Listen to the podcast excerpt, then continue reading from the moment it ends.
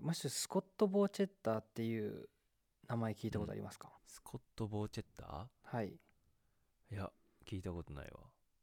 あの実はこの人があの、うんテイラー・スウィフトの生みの親って言われていてあそうなんだプロデューサー的なそうそうそうレーベルのオーナーなんだけど、レーベルのオーナーかはいはいまあ、は生い、みの親というか、まあ、発掘した人ああそうなんだそうこの結人構は若い時にデビューしてんだよねテイラー・スウィフトってあのそうっす 10, 10代とか14歳、あそうなんだそんな若いんだ結構自信あって、まあ、シンガーソングライターで始まったんだけどあうんうんうのんいろんなところに応募しても、あのダメだったところ、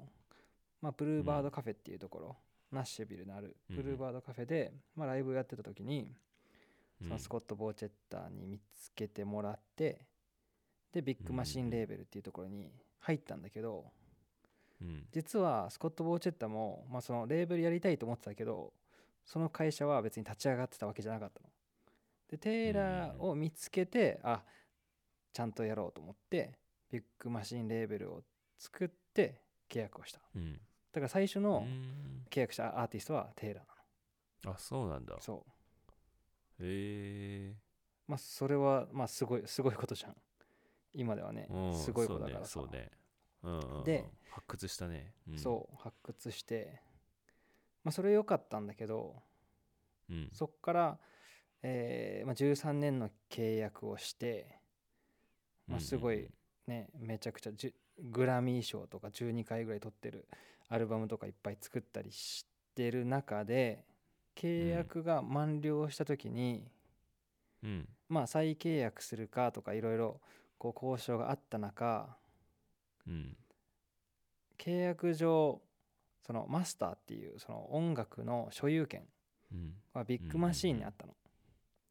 うんだからテイラーは歌い手しかも作った人かもしれないけどうんそれのえっ、とまあオーナーシップはなくてはいはいはいだからまあ再契約もしていいけどそのマスターの所有権を買い戻したいっていう時に断られたのねテイラー・スウィフトが断られたのねそうんうテイラー・スウィフトは再契約するけどマスターズをもうお金払うから買わしてうんそれはダメうんその代わうり再契約してくれたら新しいアルバムを作るごとに昔のアルバムを1個返すよっていうなんか不思議な契約を提案されたのああはいはいはいなるほどねだからとにかでもくそ音れ楽を作り続作けってほしいた側作った側に権利ないんだねまあ、そういう契約だったらしいの、まあ、そその契約が多いらしいんだけどレーベル側もなさる、ほどすごいねまあ、簡単に抜かれちゃ困るから、あーまあそうだよねそれまでさいろいろ投資してんだもんね多分広告費は使ったりとかそそのいろいろさサポートしてあげてるわけだからねデビューでこうテイラー・スウィフトが売れてくまでにねうそうそう投そう資してるわけだからうんまあ、テイラそーれでも言うとそれもわかるわうんすぐ売れちゃったからあるかもしれないけど手かかる人なんていっぱいいるわけだから、そうだよねそうだよねそうそうでテイラーだけ特別だけにいかないもんねうん、うんそういうことかはいはいはいでマスター所有権をしてることによってこうう、ん音楽のまあ音楽をリリースしたお金の46%がレーベルがもらえるの、おー結構もらえるねそう、まあ、レーベルってうん実際その、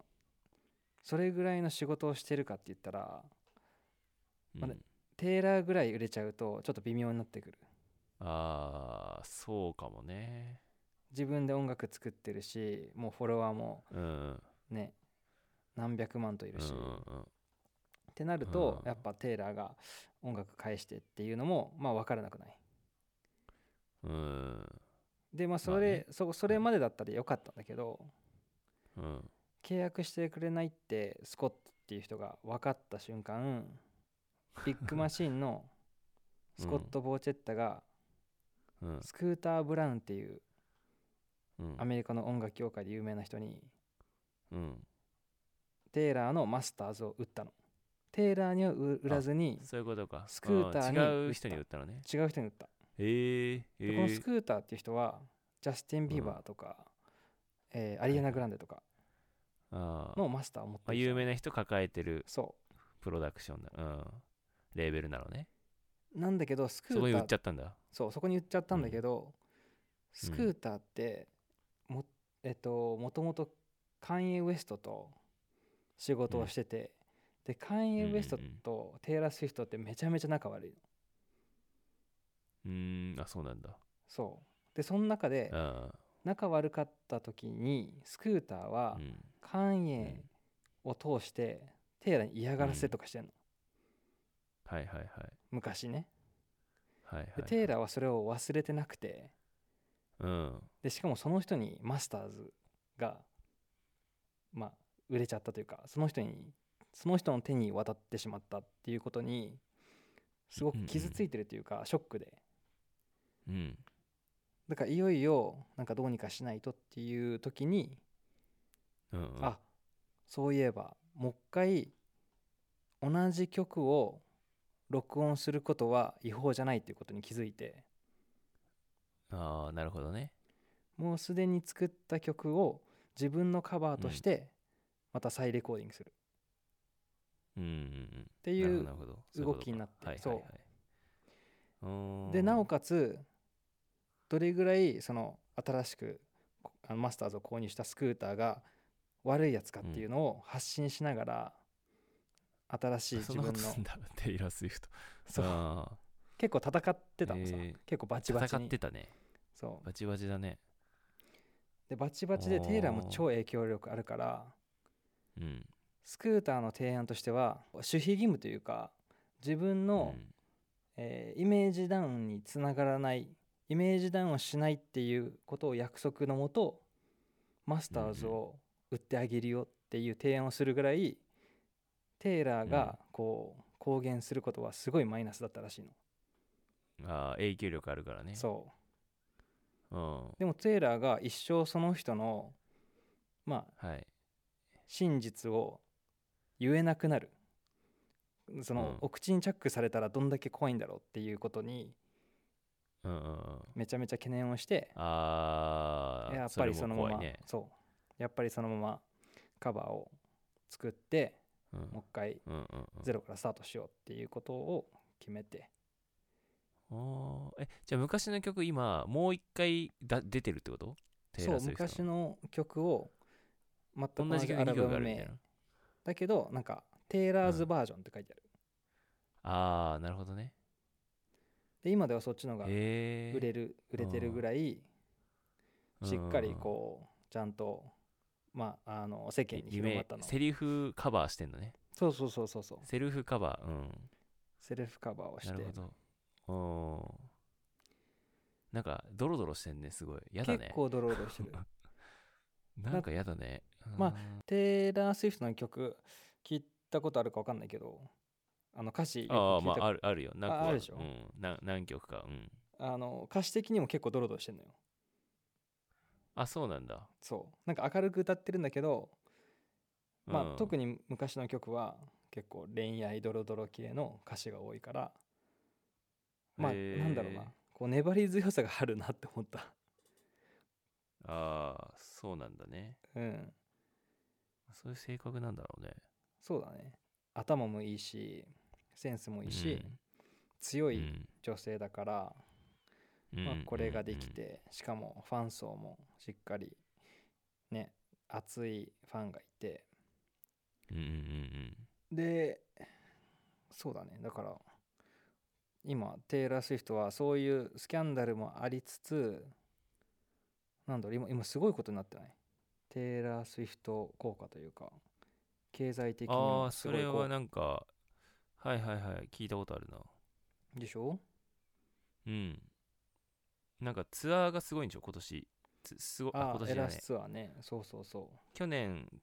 すすごかったんでしょ2023年のツアーみたいなそう、なんか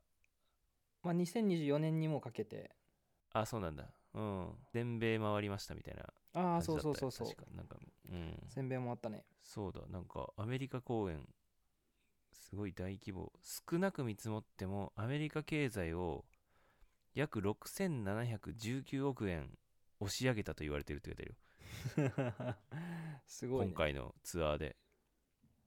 やばいねいや、そうなの。なんか、何その、 2023年のツアーって本当にチケットも即完売みたいなうん感じであとほらグッズとかいろいろあると思うんだけうど、んうんまあ、それだけじゃなくてさその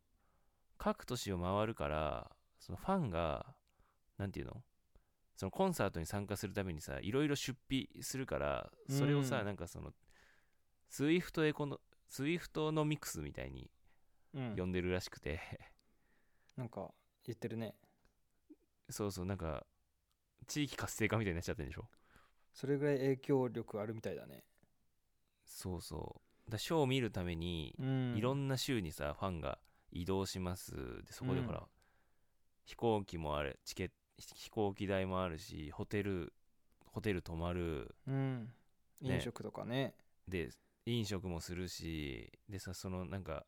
ファンがさツアーに参加するための衣装みたいなのがさアマゾンでさめちゃくちゃ売られてて何ページにもわたって販売されてるみたいなのとかいやマジですごいちょちょっとのファンの熱狂ぶりがすごいらしいよ、いや本本当当にあのうん、ー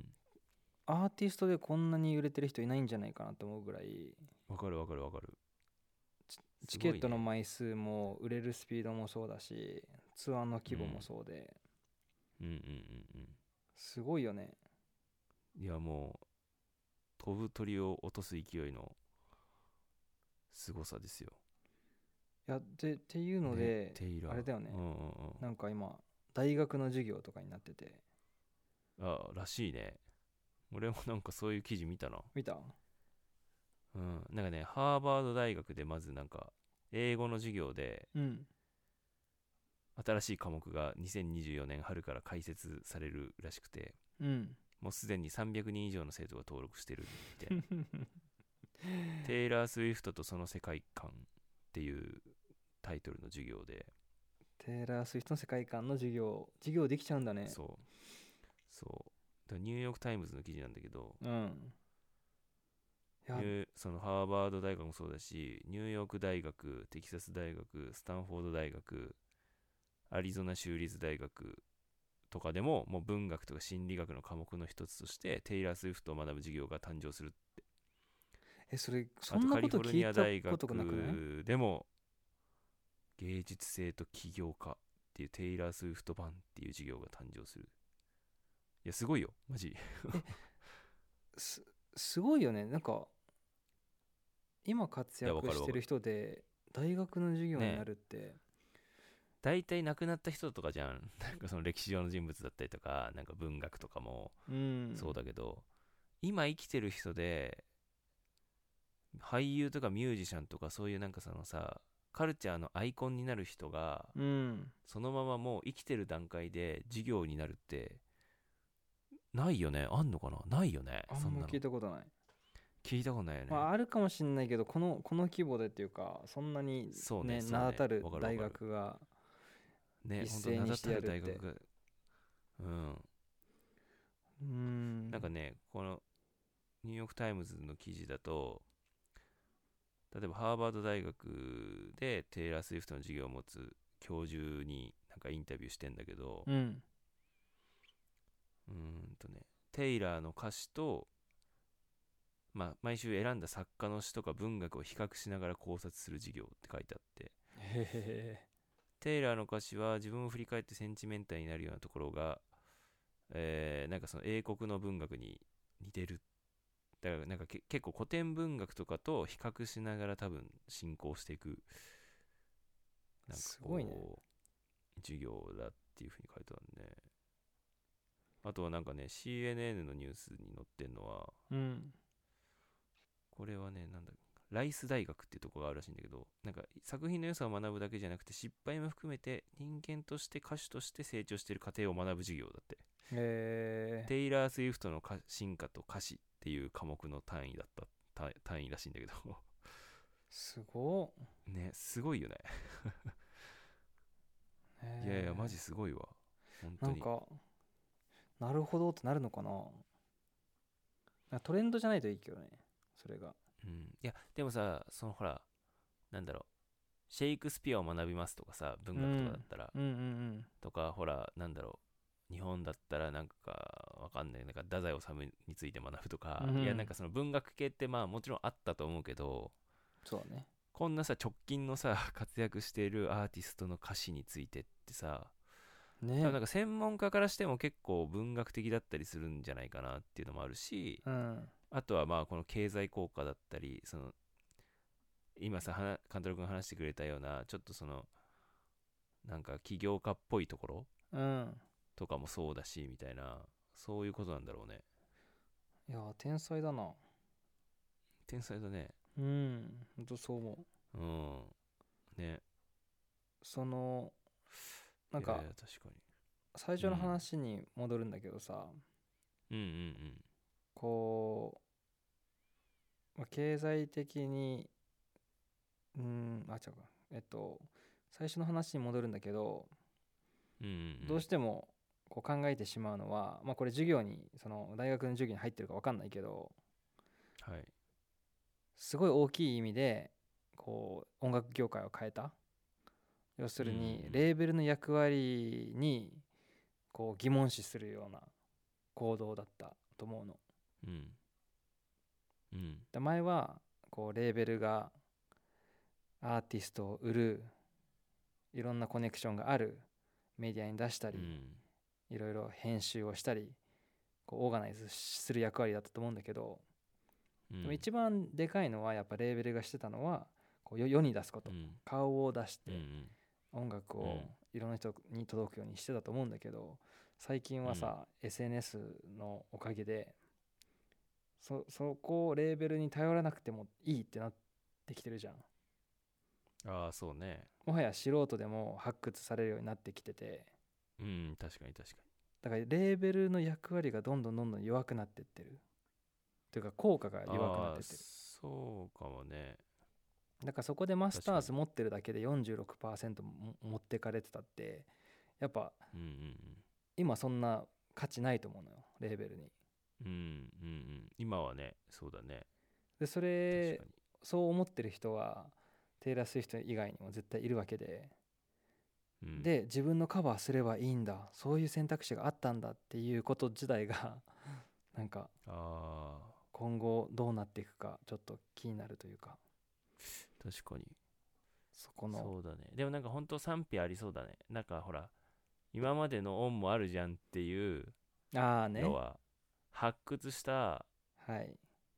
いやもしかしたらその今だったらそのインスタとか TikTok でテイラーがさ一人で歌っなんか歌ってたりししただけでももしかしたらね注目されたかもしんないけどでもかもじゃなうんいそれもうんうんうんうなんかその発掘してくれた人がいたからこそ今のテイラーがあるじゃんっていううん意見もあるそと思うんだよね、多分、うん、ファンの中にもいると思うしう、ねうんね、でも今、勘太郎君が言ったようにさ、いやいや、もうレーベルの力なんてさ、ほぼないに等しいでしょっていう考え方もあるし、うん難しいよな、それ、ちょっと。いやそうだねいやそのオンはでも返してると思うんだよね相当儲かったと思う、まあねそうだね、相当儲かってるもんね。相当儲そかりゃっそうたししっかりさ、うんその13年の契約をあの、満期までやってきてうんで。そのその13年間こうしっかりやったのに所有権をうん保持するって、そうだまあ契ね。約自体ちょっとおかしかったのかなと思あー確かに。で、まあ、当時子供だからよく分かんなかったとかもあるありそうだしね。うそうそうそうんう。しかもそれを売ってんだよまた違うやつにそうだね。 本人に売れよっ結て局絶対払えた売もっんてるもんね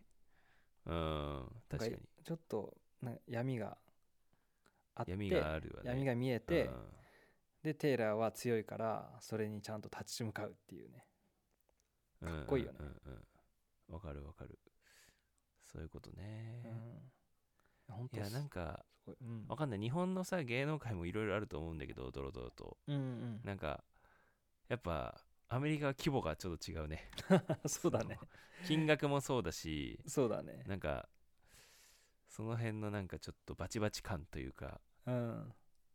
うん強さと規模といろいろうんね巻き込み方が違うよね、んんんそ うね巻き込み方が違いますねはい、はいでもなんか